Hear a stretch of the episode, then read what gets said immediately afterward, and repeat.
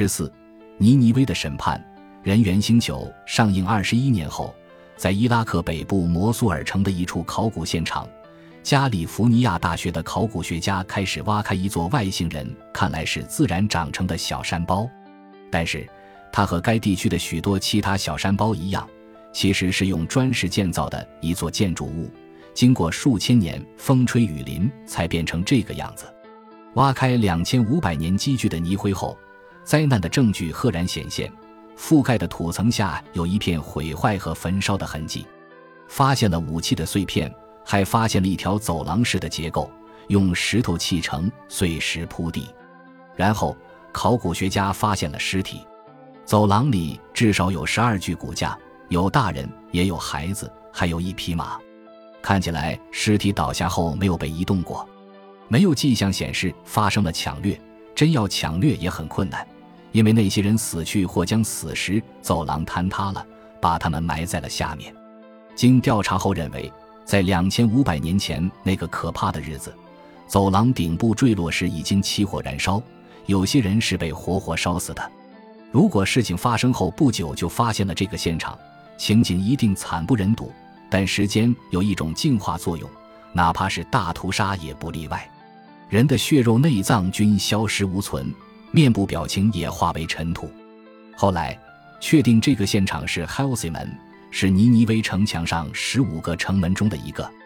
作为雄踞美索不达米亚北部的亚述帝国的心脏，尼尼微可以说是古代世界最伟大的城市中心。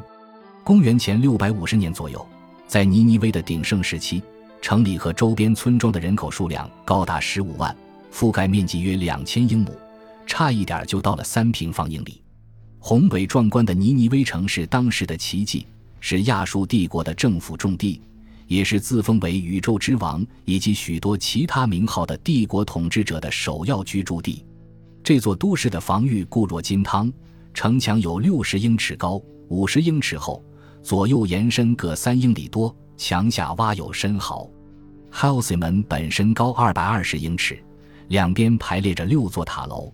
正如罗马时代的庞贝火山爆发，把被火山灰包裹的人体定格在死亡的那一刻 h e l s y 们的死者也永远停在了他们临终的痛苦时刻。那些人体显示出明确无误的徒手搏斗的迹象，包括防卫伤。一些人体还清楚地显现了最后致命一击的痕迹。他们是和他们的城市一起被死亡吞噬的。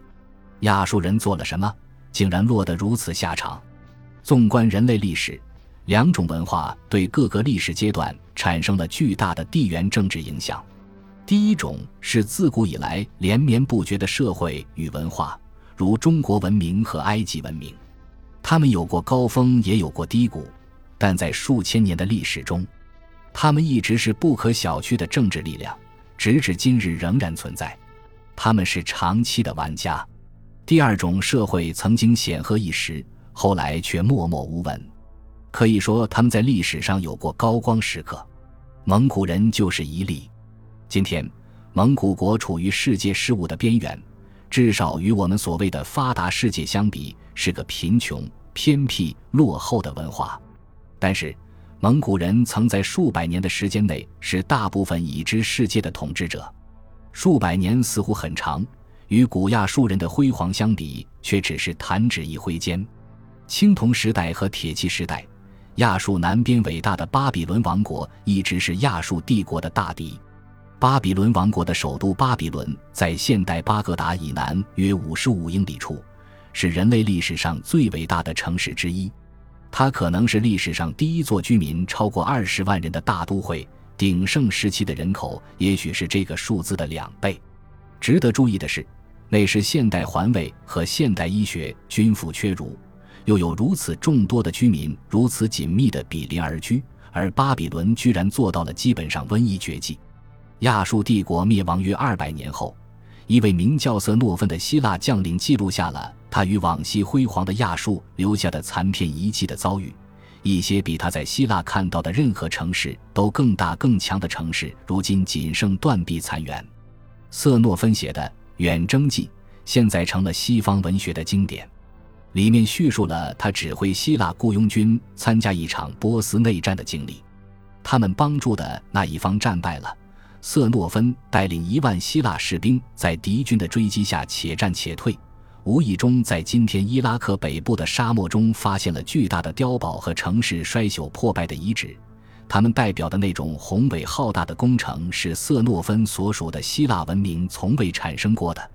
瑟诺芬在近两千五百年前写道：“那天剩下的时间，希腊军队安全行进，到达了底格里斯河。那里有一座被遗弃的大城，叫拉里萨，过去曾是米底人居住的地方。它的城墙厚二十五英尺，高一百英尺，周长六英里，墙体用泥砖砌成。”下有二十英尺的石头墙基。后来，他们又发现了另一个城市。他们从这里启程走了一天，跋涉十八英里，来到了名叫麦斯皮拉的城附近一座无人防守的大要塞。要塞的基部是打磨过的石头，里面嵌着许多贝壳。基座有五十英尺宽，五十英尺高，上面建起的砖墙宽五十英尺，高一百英尺。要塞的周长有十八英里，按照希腊的标准，这些城市巨大无比。瑟诺芬向当地人打听这些城市的由来时，听说他们是米底人建的，因为当地原来是米底人的地盘，后来才由波斯帝国当政。但其实那些不是米底人的城市，而是亚述人的。名叫麦斯皮拉的城附近的那座要塞，据信是尼尼微。史瑟诺芬为之惊叹的是，这座雄伟的城市陨落二百年后的遗迹。今天，我们把瑟诺芬视为生活在旧世界中的人。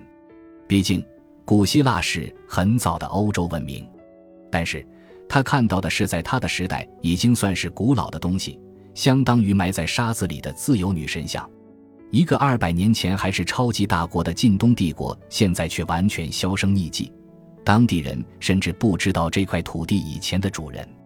亚述所属的美索不达米亚文化在消亡之前，相当于人类文明1.0。巴比伦和亚述代表着那个文明的巅峰。乌尔、阿卡德和苏美尔等地发展的日益强大、复杂、发达，他们构成的文明之树大致完整连续，比后来的任何文明都更持久。来做一个对比。如果把现代文明的起端定在文艺复兴运动开始的时候，那么它至今持续了五六百年的时间。而按照不同的定年法，亚述和它所属的世界延续的时间比现代文明长三至五倍。亚述人自己的记录显示，他们的国王一脉连续不断，一直追溯到公元前二十四世纪，而他们最伟大的城市尼尼微是大约公元前六百年消亡的。这样算起来。亚述作为可辨识的地区实体，就存在了近两千年。通常认为，欧洲文学最古老的作品是荷马史诗，年代在公元前一千年至前八百年。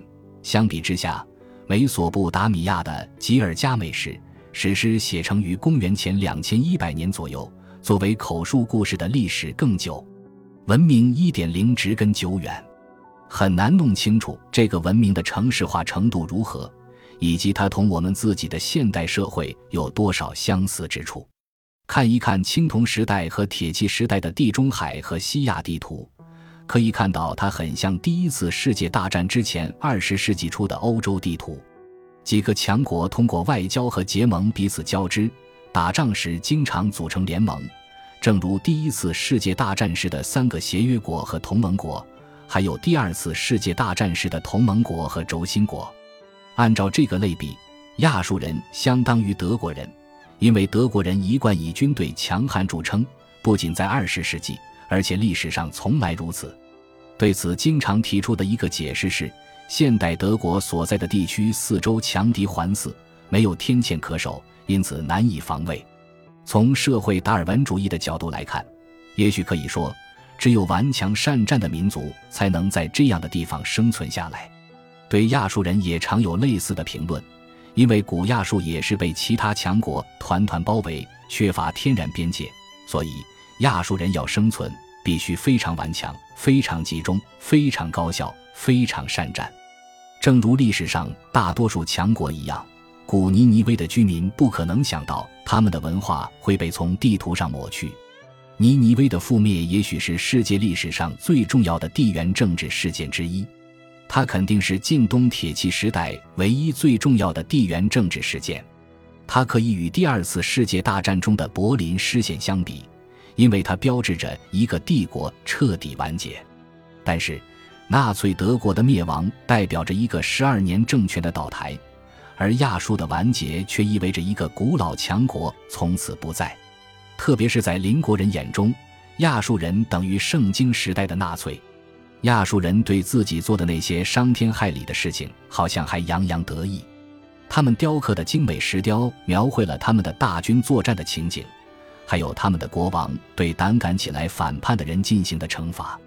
这些浮雕宣扬的暴力行为，有一些放到今天就是反人类罪。好像这些令人毛骨悚然的石雕还不够，亚述的历朝国王还用楔形文字记录下了他们的暴行。读到他们对自己功绩的描写时，会感到亚述不是只有一个统治者像希特勒那么坏，而是所有的统治者都一样坏。亚述的皇家浮雕显示的宫廷艺术风格是种族灭绝的风格。以最残暴的亚述王亚述拿西拔二世为例，关于处理叛乱的方法，他是这样说的：“我在城门上建起一座高塔，把所有叛乱的首领都剥了皮。”把他们的人皮包在塔上，我把他们中有些人砌在塔里，有些人用木棍钉在塔上，还有些人捆在塔周围的杆子上。对参加叛乱的皇家军队军官，我下令砍掉他们的四肢。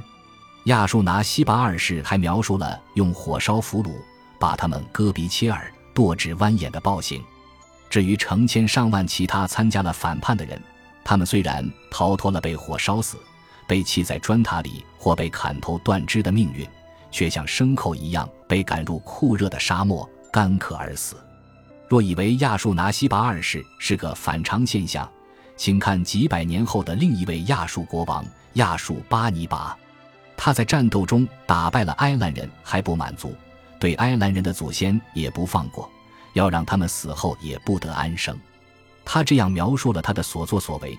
他们以前的历代国王不畏惧我的主公阿舒尔和伊斯塔尔，还骚扰我的父辈，于是我捣毁了他们的陵墓，将其打烂暴露在阳光之下。我把他们的遗骨带回了亚述，我诅咒他们的影子无法安宁，我让他们得不到食水祭祀。